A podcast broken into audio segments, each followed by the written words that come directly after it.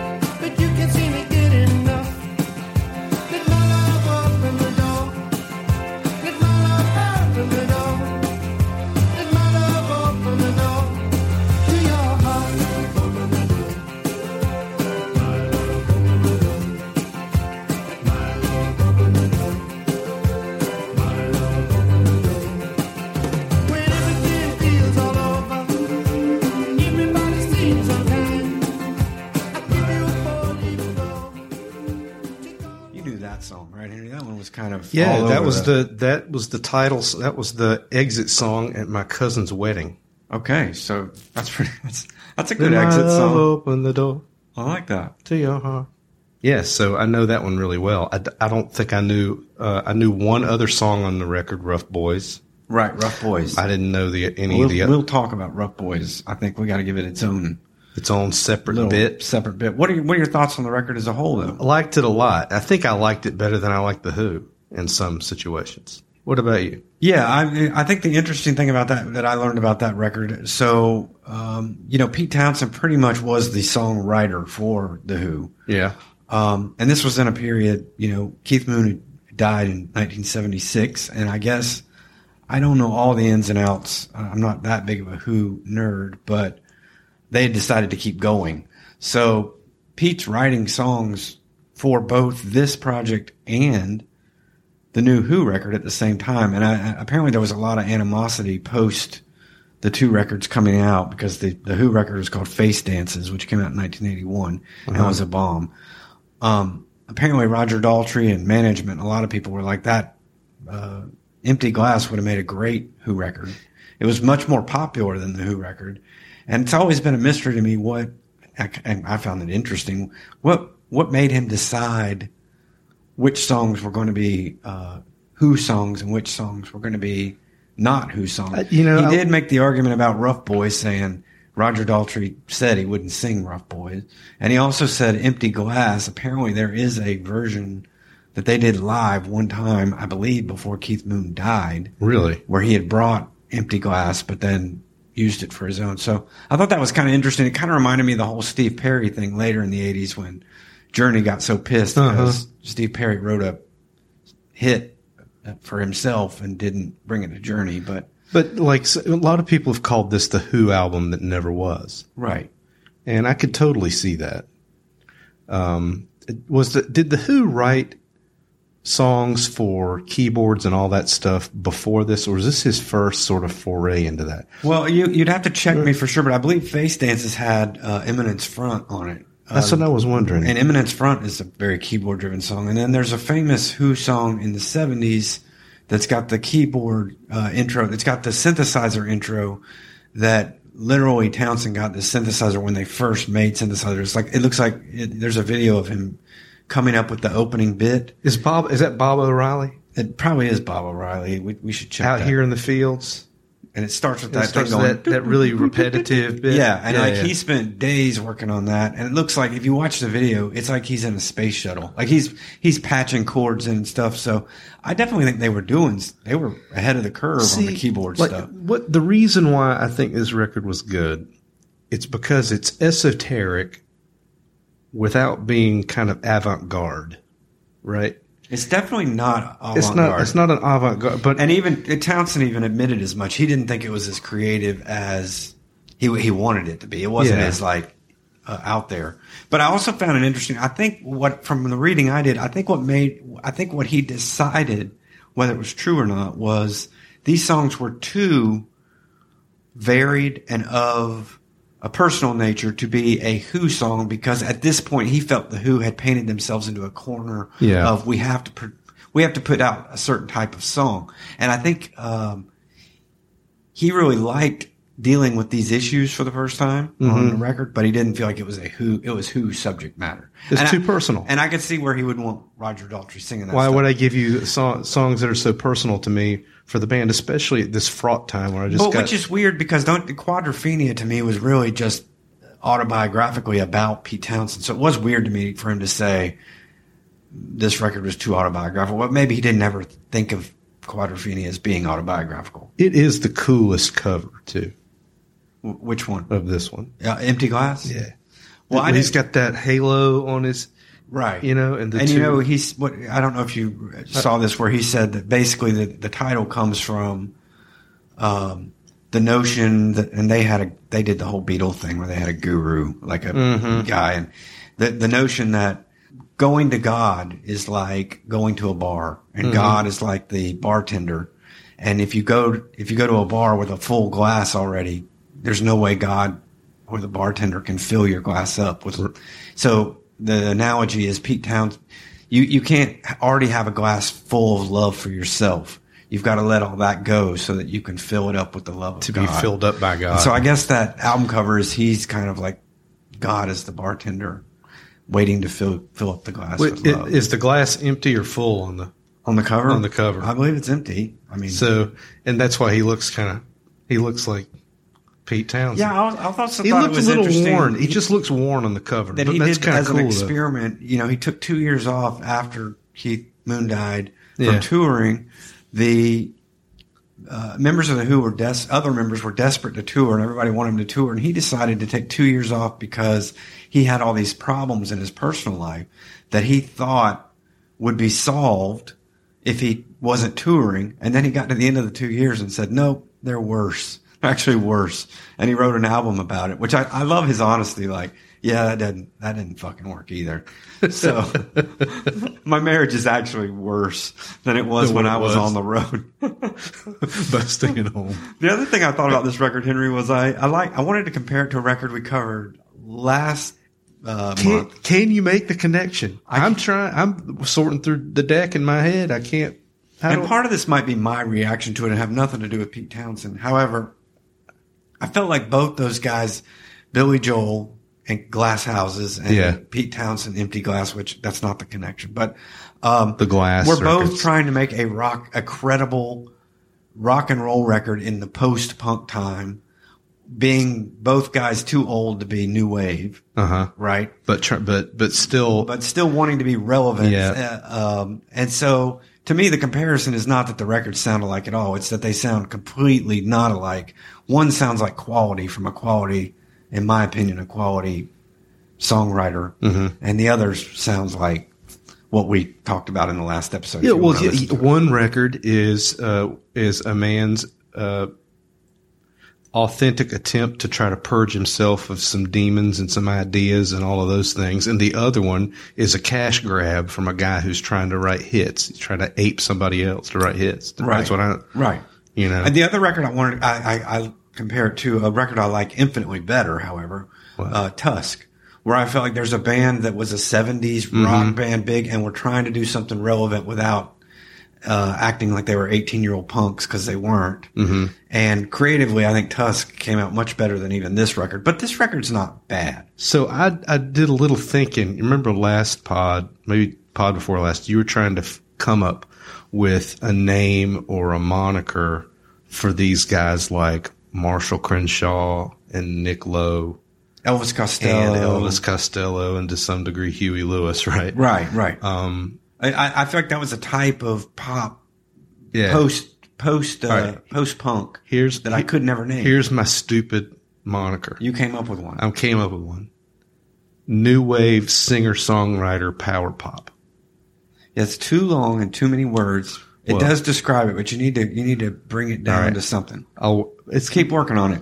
I gotta work. Uh, I, I gotta figure out what that's gonna be. Maybe an acronym. You got a good acronym in there.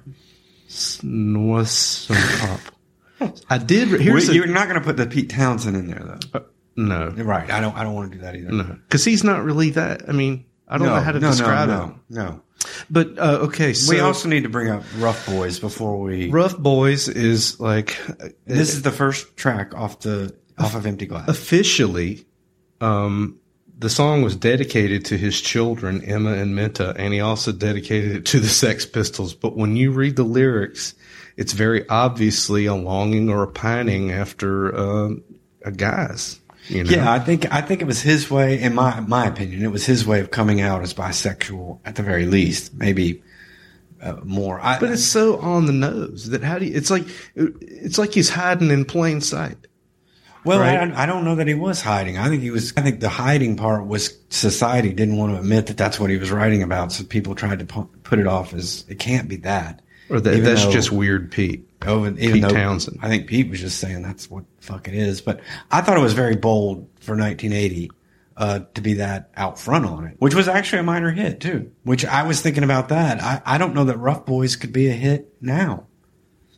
Because it's too gay. Well, for for that style of music, I think that, that style of music is is more homophobic now than you Yeah. know, you you wouldn't hear rock Like, and roll. yeah, like what Billy Squier did to his, you Sure, know. sure. I mean, I don't even know if we've talked about it on the pod, but uh, the Billy Squier No, video. we'll get to that. We'll we're, we're we got to save that for when we cover that album. to your research people, you know what I'm going to talk about. So I'm going to say then, Henry, I was aware, I was aware of that, this record when I was a kid, but it was not really my, it was not in my world. Um, now I would say I respect it. I think it is a very good record. I was pleasantly surprised. I'm not going to recommend it. Um, there's something about it that still to me isn't interesting enough or there's not enough going on pushing the boundaries for me to go, this is a record I would recommend you go back and listen to, but it's definitely a good record. There's nothing wrong with it. It's uh, yeah, it's uh, it'll get a thumbs up from me. It's not. Uh, it's it's one of the best solo records from a guy who was already in a successful band. I love what you said was. there because I saw a note on Wikipedia that Rolling Stone said this is the number five record from a man that was in a successful band. And I thought, well, wouldn't the other four all be Beatles records? Wouldn't the other four Right. be like John Lennon, John, John Lennon, Lennon. Paul McCartney, Paul McCartney? That's a dumb fucking category. But Henry, what's our next record going to be? All right, the next record we're going to talk uh, the Eno, the Eno Jag still goes on Yeah, another Eno record. in April. Our fir- we he released a record in January with one with one dude. Yes.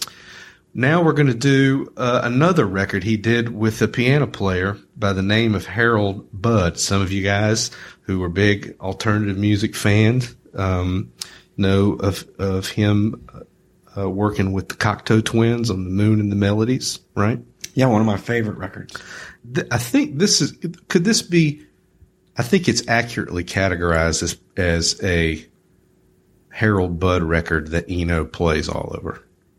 I th- well, I think that's interesting because I th- I think Eno would like you to think that. I don't, and I don't know that even Harold Budd would because Yeah. the idea was more Eno's. But yeah, like the, if you just if you break down who you hear the most of, Mm-hmm. You definitely hear a lot more Harold Budd than you hear Brian Eno. And speaking of that, why don't we play a song? Sounds good. Uh, this is First Light.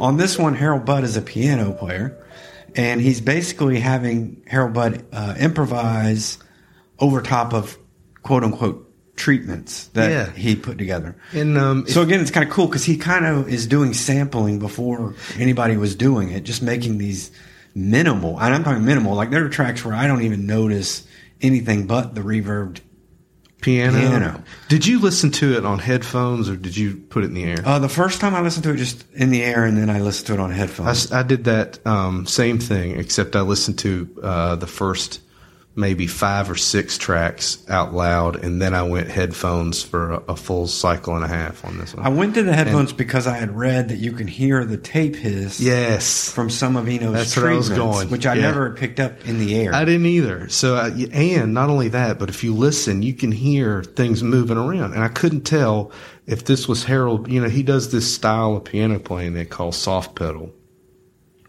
And I don't know exactly what that means, but it seems like it's him playing with the the uh, the pedals on the floor. You know, they can do a delay, Right. and all, and and it, he can use it to to go up and down and accent certain notes within that structure. Also, the interesting thing about it, I didn't know till reading about this record, it was part of what his he was trying to do was play just above the level where you can't hear it.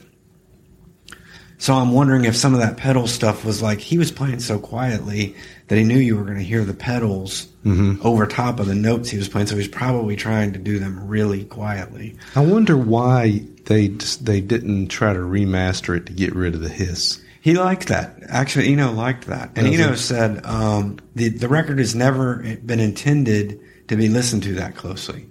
The record was intended to be listened to secondarily. So he thinks it's better. He thinks all the ambient records are better if you are listening or doing something else and it's in the background. I don't know if you know the story about where he first came up with music for uh, airports. No, I don't. He had a bad car wreck, car accident, and he kept hearing the background music, like the Muzak type music in the hospital, and he was became obsessed with it because he thought it was better and it was perfect when he, wasn't paying attention to it. But if he started paying attention to it, he didn't like it, and then he he wanted to know what caused that. Could he actually intentionally create music that was better and meant to be listened to only uh, with your brain kind of turned off from it. And so that's what the ambient experience is. So he wasn't really, I don't think he was put off, off by it, but I don't think he would have, I don't think he would be like Henry, you and Chris should have been listening to this record intently through headphones. He was like, you should have been reading a book while you listened. Yeah, yeah. It, it was really. I I know this is Which a- is music I like now because I don't, I like to put something on and just go do other things now. And I really now I'm really appreciating a lot of the Eno stuff that's ambient because I don't have to put a lot of uh, energy into it. And well, that's what the way that Harold Budd apparently had tried to conduct his career from the 70s up until then. Like he had worked really hard to strip the music down to basics. Right. And uh, it, it's sort of it's, it's essentials. And he, he made some remarks over the uh, way back then that said something like, uh, "I'd basically minim- minimized myself out of a career." Right. And I and I actually really appreciate it and I actually think that his sound, especially on this record, Yeah. to me sounds like what the future still is supposed to sound like. It reminds me of uh, Blade Runner or Yeah, it didn't. It hasn't this- dated at all. this reverb slow piano that's barely playing any notes and then un- you realize at points and there's this background ominous hums and stuff and it's like man that's what like science fiction movies are supposed to sound like to me now even so i love i love that Yeah, and uh, some part of me was trying to make comparisons with uh, George Winston. The only way that only comparison that I can make is that where Winston would take these, you know, strong melody, you know, well i found i found things and, and take the left hook. He he locks into um, a more drony kind. I don't know. It's, not kind of even like what i was trying to tell you about the piano guy last week that i listened to the more modern guy That Yeah. it's more of a drone it's more about the mood and the tone than it is about um, variations on a theme Yeah. which is kind of a jazz thing but i did find an article that talked very much about windham hill records being very much um, copying the substance of the ambient, the Eno ambient records, but not the style, and that Eno always hated because he got lumped in with Windham Hill for a while. Oh, really? feeling like he had nothing, you know, obviously he had nothing to do with that and that they were kind of ripping his shit off in a bad way, like in the worst possible way. Um, but I know that, uh, and I read a little bit about Harold Budd. He was 40, 43 or 44 when he did, so he was getting up there when he did this. He is now 82 years old. wow. Well, I, I have to say I'm much more familiar going into this with the Harold Budd Cocteau Twins record, The Moon and the Melodies, which by coincidence you mentioned your cousin. This, uh, that record we played, um, a song off of when my wife walked down the aisle. Oh, yeah.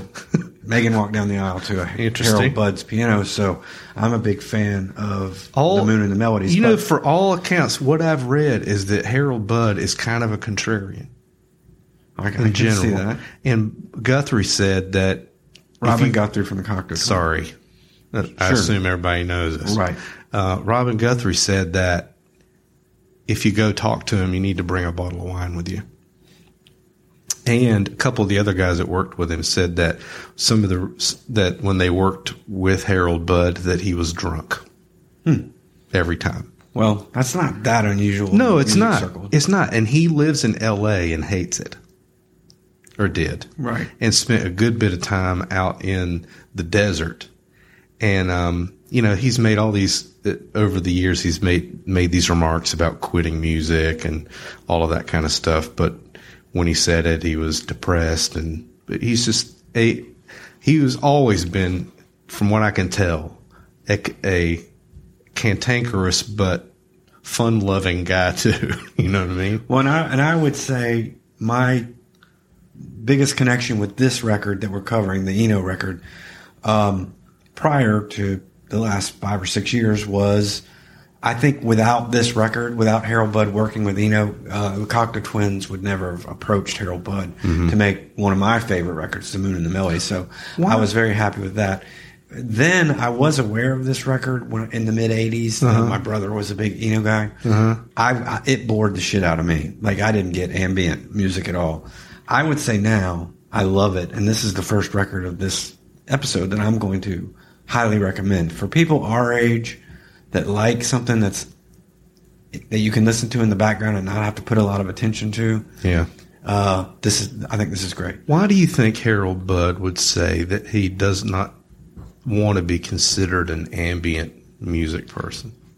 Like I found that I- weird because he, never didn't want to be pigeonholed uh, as something. But I mean, It's like he never did explain that really. Yeah, but it's the same way as like probably Peter Gabriel didn't want to be pigeonholed as uh, doing prog music Yeah. in the seventies. he did some work with Andy Partridge of XTC, and they said Andy Partridge said that him and Harold Budd came across the idea that if you turned, um, for example, Judas Priest down to a low volume, that that would be considered ambient music. I think that was a joke. That's what he said.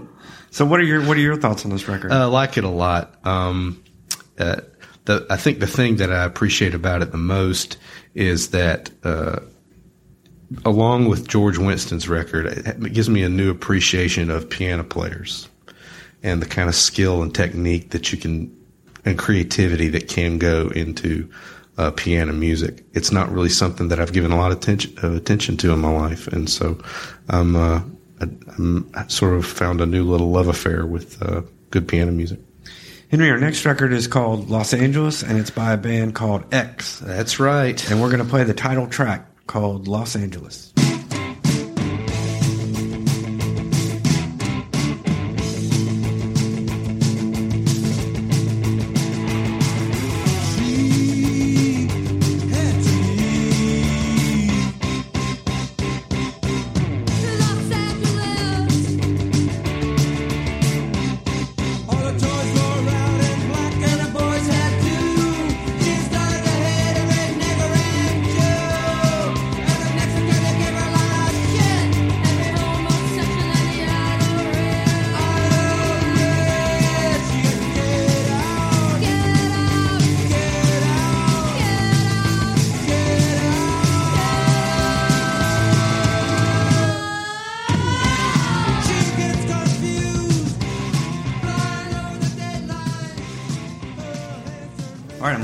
Shot at this one, Henry. So, first album from the band, the LA band X. Right. John Doe, Exene Cervenka. Billy am I, Zoom. Am I saying her last name right? yeah. Billy Zoom and uh, DJ Bonebrake. That's my favorite band. That's my favorite name for a drummer. DJ Bonebrake. DJ Bonebrake. Who's your drummer? DJ Bonebrake. That's that's kind of a Bone Break. Had you? Let me ask you this: Have you Yeah. had you heard this record before we went to review it? Uh, I think I had probably heard three or four songs off of it, and that's only because I might have been at the right party at one time.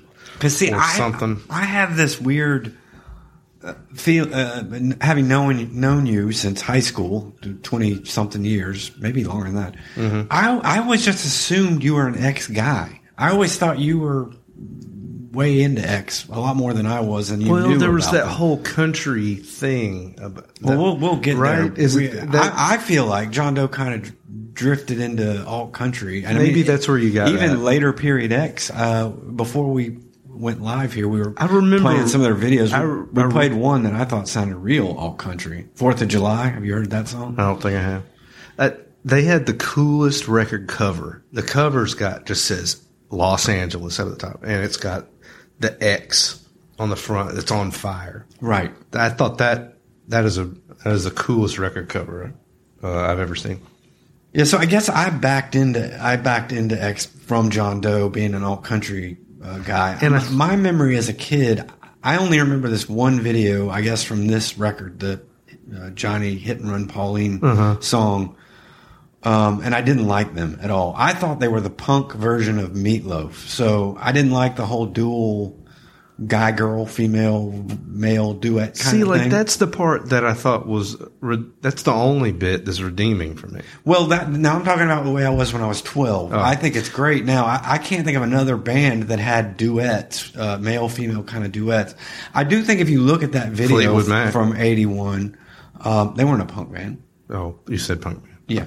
Uh, if you look at if you look at that video from '81, which is a live video from the uh, Yeah. decline of Western civilization, That's which where I saw them the first time. They remind me of the punk version of Meatloaf and that girl standing up doing Yeah. by the dashboard lights thing. The only thing missing is John Doe's not fat as fuck and he's not holding a rag to wipe his uh, uh, bandana to wipe his head. But You um, just indicted Meatloaf. so I did not. I didn't like this. I didn't like anything about X when I was a kid. I was really pleasantly surprised going back and listening to this for the pod, and I was really upset that the only way you could get this record streaming wise was on YouTube. Now that sucked. And didn't you? I couldn't a lot believe of that. reviewers saying how great and seminal this record was, and then I'm And then looking it's not like, there. It's not. Not only is it not there, I didn't find a lot of stuff about it. It's See, hard to find out. I was about it. looking forward to listening to this record right. because I thought, like you did, oh, this will be in my wheelhouse. I'm gonna like this. I thought it I re- was in my mind, I remembered listening to uh, or seeing that bit on Decline of Western Civilization, and I remember looking at Exene, and I remember liking John Doe, like as like an actor, like I knew Yes, of that, yes. and I knew that they were in a band called X, and I knew that they would be cool. But when I when I went and listened to the record, I'm like, I'm kind of underwhelmed. To be honest with you, it sounded like to me, sort of uh, guys who were very competent on their instrument, extreme, you know, who were just kind of copping a punk pose, you know, to get by. So That's what it sounds so to like me. to me. I, and I do remember this, and I, I, they kind of defined. They were the first one that, that defined the L.A. punk. They were the first L.A. Yeah. punk. I agree with you, but I like it for that reason. It doesn't sound punk to me. It Yeah. sounds about Yeah. as punk as the police trying to be punk on Maybe so. Zenyatta Mondatta. They play too well. Yeah, John Doe's too good of a songwriter. I feel like he's really already starting or wants to write country songs, and he's just making them rockabilly enough. With Billy Zoom being a very rockabilly guitar player, for it to be quote unquote punk. But I, I, I always thought punk was now. This is me again. I always thought punk was basically a New York thing, It and just that went. Well, I mean, Well, tell when it- that to but- Black Flag, right? well, And- but, but but all of that was so that was like after. It's kind of like calling uh, Mudhoney or something grunge. Oh, You know, like grunge had Well, already yeah. flown the coop. I found this much more comparable to early replacements records than I did to quote unquote the Sex Pistols or, you know, I guess I could see the comparison. A, a bobby pin through your nose punk, you know. I guess I could see the comparisons. I would like to hear their later work too. Yeah, check out- One, uh, check the out most annoying. work, I'm not saying this is a bad record, country. but I've heard bad records in our project here. This is not one. But one of the most annoying things about it was that they got well. Ray Manzarek did like four. He produced four of these records. You know, Yeah, that's the first so one interesting to me. and he's all over this one in certain places to the Right. point of annoyance. Like, especially on nausea. I don't know if you listened to that one. I did. and you, it's like it, but it's so. It's almost like, hey, I'm here. You know. It, it sounds out of place Yeah. to me for Do you what know what I'm talking doing. about? Yeah, I agree. I don't think he ruined it. He didn't ruin the record, but it certainly made his presence known. I haven't listened to the other ones, but the report is that he laid off that shit. It just seems weird to me that, a, like, it sounds like a guy who's been asleep since 72, who was relevant, woke up, and then started putting his shit on top of the, like, eh, that's cool. You're producing it and you've got a good name, but why are you putting that all over top yeah, of yeah, because it almost doesn't match. It almost doesn't match. But I, but overall, I, I guess what I was expecting, Henry, was I was expecting a Black Flag type did too. record, and I actually, I think you were disappointed in that. Yeah. I liked what I was hearing. I guess, I guess punk. I appreciate it now because I can't think of another punk band that had a male female duet Yeah. thing going. But I don't know that I like. she it. said a few things about um, about working with Manzarek when he died about five years ago. He she said that she was in the studio and they were being all drunk and wild and everything, and they'd been trying to do this one part about fifteen times, and Ray Manzarek would calmly on the talkback say, "You know, this means forever." because she's under the idea, you know, like relationships come and go, money comes and goes, but this is like a respected thing. This, whatever you're doing right here, right now, what we're doing is going to last forever. Which you know. I don't know about forever, but it's lasted a long time. Well, it will go down in perpetuity. yeah, I mean, we're talking until they're it, gone. and we're talking about it right now. And I, that's what he was trying. The point he was trying to make is that whatever you're doing right now, all this fucking about you're doing with these 15 takes and being drunk and stupid, Right. Is is uh, is is taking away from from your forever statement. Right.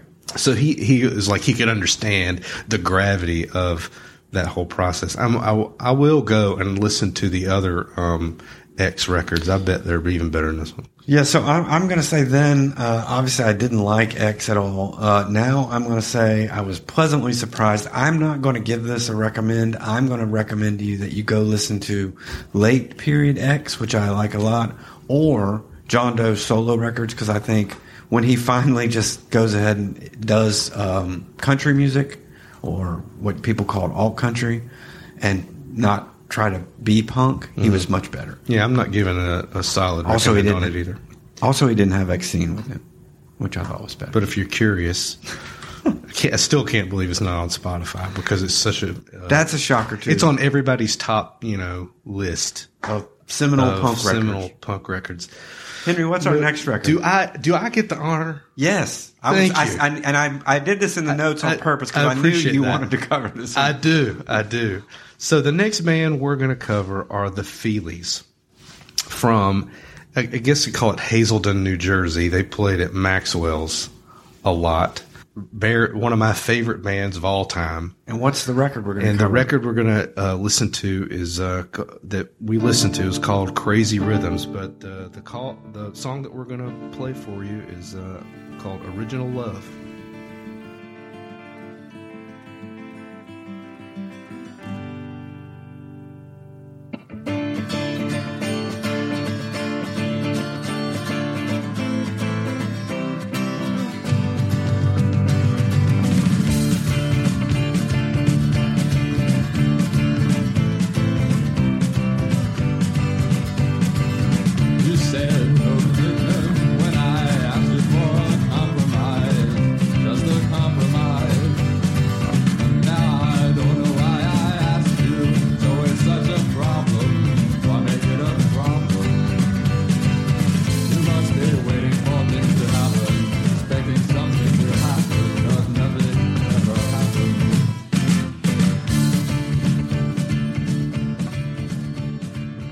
Right, Henry, go ahead and nail this one. This is your Okay, this is your so shit right here. this is my shit. Uh, you know, a lot of people think that it's the guitars that make this record so good.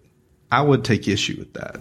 I think it's it has a lot to do with the frenetic drumming. There's a there's a neurotic kind of energy on this thing that's hard to define. It, there's um they and these guys make the most out of like two and a half chords, right, of any band I've ever heard. They they play uh, sort of chimey, hollow body guitars. They have a, a drummer that is uh, frenetic, herky jerky. You think uh, is that the best way to describe it? Herky jerky. yeah, that, I mean that's a good way. Neurotic is the best way I can des- describe it. The uh, one interesting thing about this one is that they got Anton Fier to play the drums on it. You know, he left the band right after this, and the follow up to it was still good, but it wasn't didn't really have the same the the same jag that this one did. There's something special about this one with that drummer and the bass player that added this extra element. Uh, I don't know if it's their youth, you know, that might have caused it, or if it's the personnel, because it was like Glenn Mercer, Bill Million, Anton Fier, and Vinny DeNunzio. Right. And DeNunzio and Anton Fier left the band to do some other stuff. And one of which he, he played with who again? I, I want to say he started, but he was definitely a major part of the Golden Palominos, which was like this super group of Maybe southern that's where I heard artists. his name. Remember, we were really into the Golden Palominos for Right. a little bit. And I, I think that when I listened to this again for the umpteenth time, I realized what I think is that I think Anton Fier contributed at uh, a whole lot to how this came off in the end.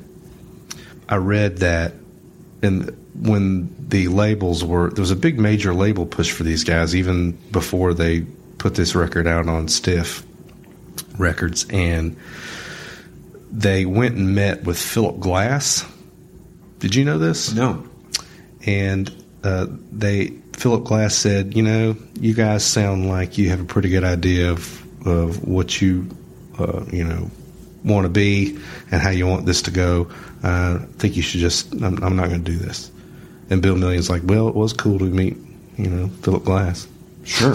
Yeah. You know? But imagine what what would the record have sounded like if if Philip Glass had gotten a hold of it. I know that's that's kind of a crazy thought. But apparently, these guys were really stick stick to your uh, stick to their guns kind of fellas. You know, uncompromising characters. What did you think of it? Um, well, well, first off, um, it, the name says it all. Uh, Crazy Rhythms is exactly what you're going to get with this record. That's what it's about. I don't think it's the guitars either. I think it is the drumming and the bass. Um, I think what people like about the guitars were they were kind of sparse and velvety, Velvet Underground ish over top of those crazy rhythms. Um, looking back, I didn't realize we really actually discovered this record in the '90s, me and you, Yep. because we were. And I, the, the point I wanted to make about this record, I think it was actually more time for a witness, It was. which came out in '91. We went and saw them at the thirteen thirteen Club in Charlotte. But that show was our Sex Pistols show because we came out of that show saying we can do this. We can do this, right. Not that was a great show. We came out of it going, that was a great show done by people like us. Yeah. We could see that regular people could do this type of music and we were inspired to do it. The where I where I want to differ with you is going back and listening to Crazy Rhythms. I'm not sure that I like it that much. Really? I like Time for a Witness a lot better. Now, I will give Anton Fier credit for this. It took two drummers on Time for a Witness to recreate it- the kind of rhythms that you associate with the Feelies Yeah, yeah. that Anton Fier was doing by himself on Crazy Rhythms. The thing that I hear a lot now on Crazy Rhythms, and What? you probably like that I didn't, was this to me sounded like a drummer and a bunch of guys, young, young guys, Uh huh. trying not to make crazy rhythms, just not that great of players yet. I don't know. And they are kind of emphasizing the goofy drum work, which is, I, I- which I, that sounds like I'm being harsh. That's interesting. But I feel like the songwriting was much better by Time for uh, a Witness. I also feel like this record kind of gets tedious to me the further along I get. That's interesting. It I- starts with these nice, weird, slow intros with kind of noodly guitar, Yep. which I like, and then all of a sudden it ramps into these crazy rhythm, uh, almost, almost uh, in, in, uh, American Indian type, just like, but that's all four four. It's not really that crazy. I think some of them were playing percussion on the record. They like, probably were. Like, they probably were.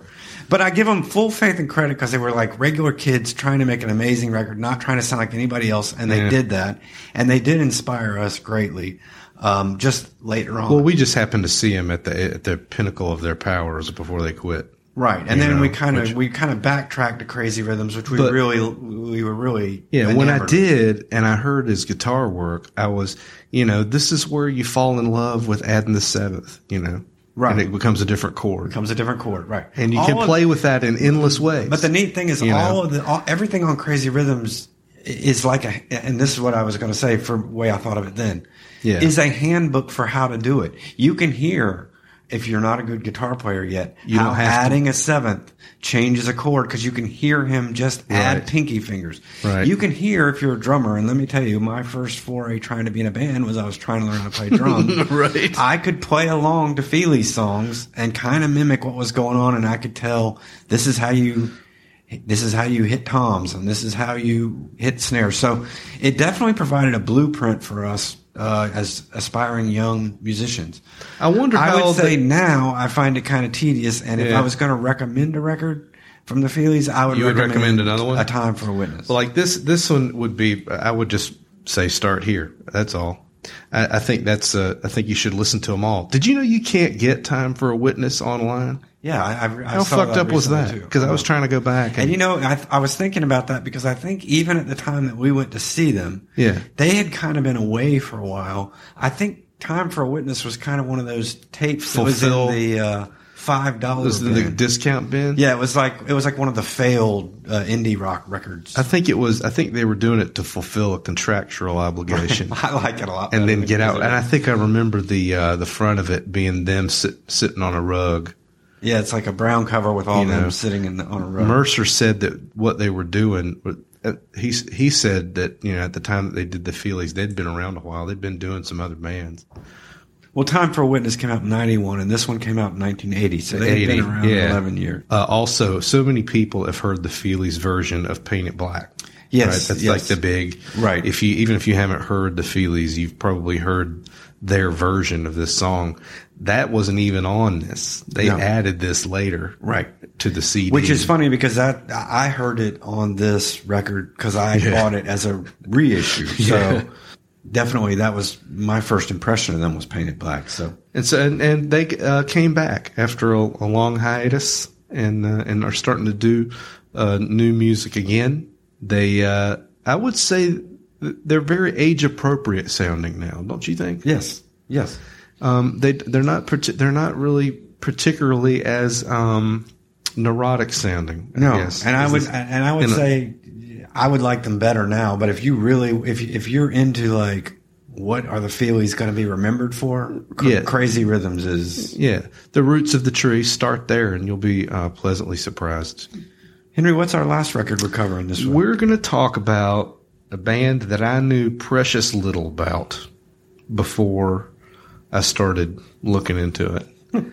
it is Judas Priest. And the album is British Steel, and we are going to hear the song United.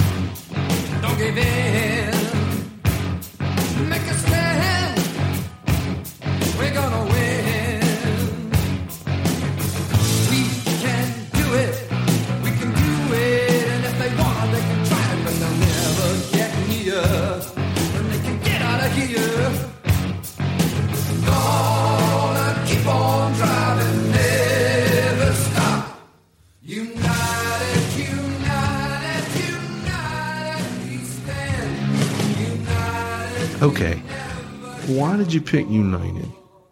Okay, I picked United I- not because I think it's. I uh, listened to it. I thought it was. I thought it was an interesting. Of all the songs to pick, you would do that one. I so the reason I picked United was I, I, listening to this album multiple times. Uh huh. Um, I couldn't place United with any of the other songs. It's like its I, own know- thing. And then I I knew. I knew that's why you did. Because like, I realized it would be a wonderful LGBTQ anthem now. now. thanks. Rob Halford was trying to tell us. So I think Rob Halford then was trying to scream. I'm gay. I think he was. He- I think he was trying to write an anthem, uh, a uh, Queen right, right, right. type anthem that they ought to use now. And so I was like, man, if if, if people who hate Judas Priest uh, or gay people probably don't like Judas Priest at all, check out this song United. You guys should really use this song because to me it is just a direct answer to We Are the Champions by Queen. Um, but anyway, it's not indicative of the album. Here's my thoughts on the album, Henry. Going into most of the metal albums that we're going to cover, uh, on this show. I know we have to cover metal, and I am abjectly not a metal guy. Neither one of us are. This is the second metal record, quote unquote, that I think we've covered, right? Well, the Van Halen record may have been a metal record. Yeah, too. that's still considered but, metal. But the Blizzard of Ozz, the Oz, Ozzy Osbourne record is definitely a metal record. I again was pleasantly surprised. It started out exactly what I thought. It sounded to me kind of that. This is gonna. Did you listen to the American version or did you listen to the to the British one? Boy, I don't know. I listened to the one that's on App, Spotify? uh, Apple Music or Spotify. Oh, yeah. Do you think they're the same? I don't know. So the the There's only one. the on- U.S. version starts with the big hit. Um, no. the other, right? That's the one I was. Okay, so my first impression of that song was, oh shit, this is going to exactly what I thought it was, which is they're barely different than Motorhead. And Motorhead and Priest, to me, have this very English kind of working man's kind of metal. Yeah, yeah. They're not hair metal. They're not being flashy. They're just fucking getting on with it. And I don't really like it. As the album moved forward, Yeah, it did. I thought it got better and better. you can listen to it in the right order. That's what it was. Okay, and then when I got to United, I was just like, "Fuck these guys!" I didn't. This is And did you notice how the the guitars were mic'd? Like they sounded like real guitars. Oh, yeah, they, they- weren't overly processed. No, no. On this one, I bet you they fucked it up later. so this and But- this, this record is is night and day different than Blizzard of Ozz. Yeah, like to, to call both of those records metal records to Is almost wrong. Is weird. Because you listen to Ozzy next to it, and it sounds like a pop. His sounds like a pop album. Ozzy sound like a pop. These guys sound like working man's fucking get in there and make your metal. Now I will, I will say this, Henry, and I know you're more of a lyric guy than I am.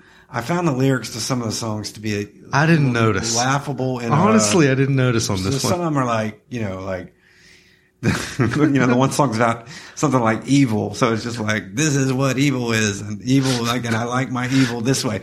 But like, other than that, I thought it was really, I liked it. And I'm going to, I this kinda liked it too. this is going to be my second recommend. Um, if you're a casual or a definite metalhead, you've probably already heard this record, but go back and check out British Steel. If you don't like metal at all, but you need a complete 80s experience, this is a good, this is a good one. I mean, this is considered one of the best metal albums. I know, and I hate to even say, like, I know metalheads are probably like, of course it's good, and of course you liked it because it's fucking British Steel. But The I was pleasantly surprised. I was expecting Henry to be like, I'm going to have to pull the plug on this by track six. I, you know, I'd always been a, as a kid. I'd always been afraid of this music for some reason. I think I, I think it was, I think it was the um it was the record cover. Like I mean, which is kind of disturbing. It's it's a razor a guy holding a razor blade and it's seemingly cutting into his fingertips and he's not bleeding, right. which is kind of creepy on its face. Like they said Rob Halford said we thought if we, we had put blood on it it would have been over the top, you know, but it turns out that not having blood on it makes it even weird sur- more surreal and they named it this not because I mean for the obvious implications, but like I get apparently Glenn Tipton, who was like the guitar player, was once an apprentice at the British Steel place. Go figure. I was the opposite of you. So like I loved all the imagery of heavy metal when I was a kid. So Yeah. like I loved Iron Maiden's Eddie and I loved the Monster. My first exposure to Judas Priest again was MTV. You got another thing coming, You got another, but which that was, later. but what right, but which is on an album called Screaming for Vengeance, which I I'm sorry. Hang on, man. That have you seen the cover? I No. loved the cover for Screaming for Vengeance. Screaming for vengeance. That's fucking amazing. So as a kid, I, I, my, I had an older brother again who had a lot of Molly Hatchet records, which I don't know if you ever saw the covers of those. Look like Lord of the Rings shit. Yes, I do. But Screaming that. for Vengeance was, I love that record cover. I just hated metal music. But um, again, I was pleasantly surprised. I think you should go back. I'm going to recommend this record. Henry obviously loves all the imagery associated with uh, Judas Well, Priest. I'm consistently surprised at you and, and let's talk about United. I- Is it? It's not even a metal song. it's kind of the guitars are turned down way too far on that mix. It's interesting. I really think it was Did a you notice direct that? response to uh, uh, the Queen song, which was already out at this time, right? We I are the champion. I guess they. they I mean, were- I feel like he was like, "I'm not going to be out Queen by Queen, but I'm not going to. I can't There say was- it out loud." he said there was some discussion uh, on the band amongst the band over whether to use a razor blade because that was a punk thing.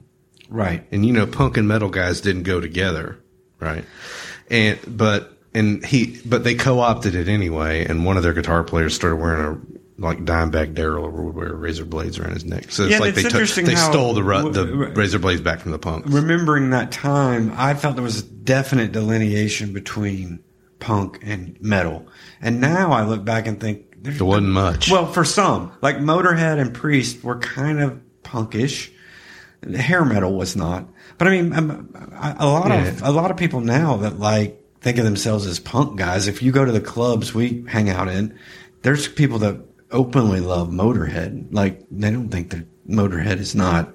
Lemmy is metal. They Well- think of him as, and I think Judas Priest is right in there. I, I think This- they sound a lot like. this is the second metal record that I was pleasantly surprised right, about and you want, and are you going to recommend it? uh yeah I think I think anybody who um who likes music should give this a spin All right, let's uh, let's wrap things up, Henry. Let's go to our picks of the week. I'm going to let you, uh, or pick of the Oh, month. is I don't know how to hard. label this. This is so hard. what is Like, your pick for April of 1980? my pick for April of 1980 will be "Crazy Rhythms" by the Feelies. That's not a shocker. Of course, this is not a surprise. No. I think everyone owes it to themselves to listen to that record. Okay, and uh, I think it was a good record. I'm not going to recommend that one. My recommends for the month were Los Angeles by X and British Steel by Judas Priest. So I got to stick to one Pick of those one. two.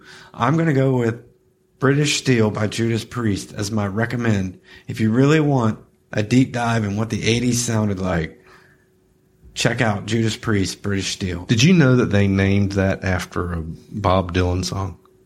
They named their band after that. I didn't know that. Yeah, it's called "The Ballad of Frankie Lee and Judas Priest."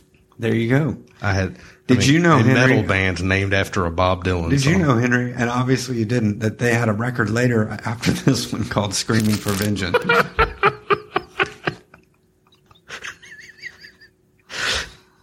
Hey, K-Tel Records, proudly British Steel. With the follow up, Screaming for Vengeance. Def Lep. No, the K-Tel. It's the the British Steel is the K-Tel collect. That's the one thing about that record. Oh, you're that- definitely right. You're right. I'm sorry. You're, that's know what I true. mean? There was a K-Tel Yeah. collection called British Steel. I was like, holy shit. Let me tell you though, uh, 82 and 84, they had put two records out in a row, which had two of my favorite album covers. They were called Screaming for Vengeance in 1982 and then 1984. Are you ready for this? Uh-huh. Defender of the Faith. what faith? They believed in God. They were defending the faith. Uh, well, Of look at the album cover. and I think it's, it'll show you. That's Defender of the Faith. Oh man, that was badass. Right? Look at Screaming for it looks like Transformers. right, right. That's the, that's the best. Priest. Fucking A. Scream. What do you think they were so pissed about? What did they? What did they? Did they get attacked or something? Screaming for vengeance. Can't sue. God damn it! That sounds like some terrorist shit. Well, Henry, before you take us out, let me tell the folks what we're going to be covering in May. And guess Okay. what? May is going to be our first two episode month because we've got a lot of records to cover. But uh, we're going to cover in the first half, we're going to cover the English Beat. Um, we're going to cover The Cure, a record by Diana Ross, a record by Waylon Jennings, and a record by The Pretenders. So we got a lot of variation there and a lot of good stuff. Henry, how can people find us uh, on the interwebs? and You things can like that? find us. You can find us on. Can't find us on Spotify now, but you can find us on Apple Podcasts. You can find us on Stitcher. Uh, If you search for '80s music exposed, you'll find us. We're on Twitter. We're not on Facebook. We about we we about told Facebook. Uh-uh. Yeah, we got a and then we, We got, got- a Twitter handle. Yes, it's called at '80s exposed. Rocking, I love it. So you can find that, and um, we'd be we'd love to hear from you. Talk to us. Tell us what's up. Tell us what we're doing good and what we're And what we suck doing so at. well, and and if there's records that we missed that you want covered, let us know. We can go back and cover it. It's our fucking show. We'll do what we want. Yeah. We'll go back and do March again, by God. We'll do. If you find five more records from March that you want covered, well, we probably won't. I'll listen that, to but it. we might do it. Depends on what it is. right. If, if they make us. When did Screaming for Vengeance come out? That's eighty. That's eighty-two. Fuck, I gotta wait two years. hey, Chris, What? I made you a mixtape.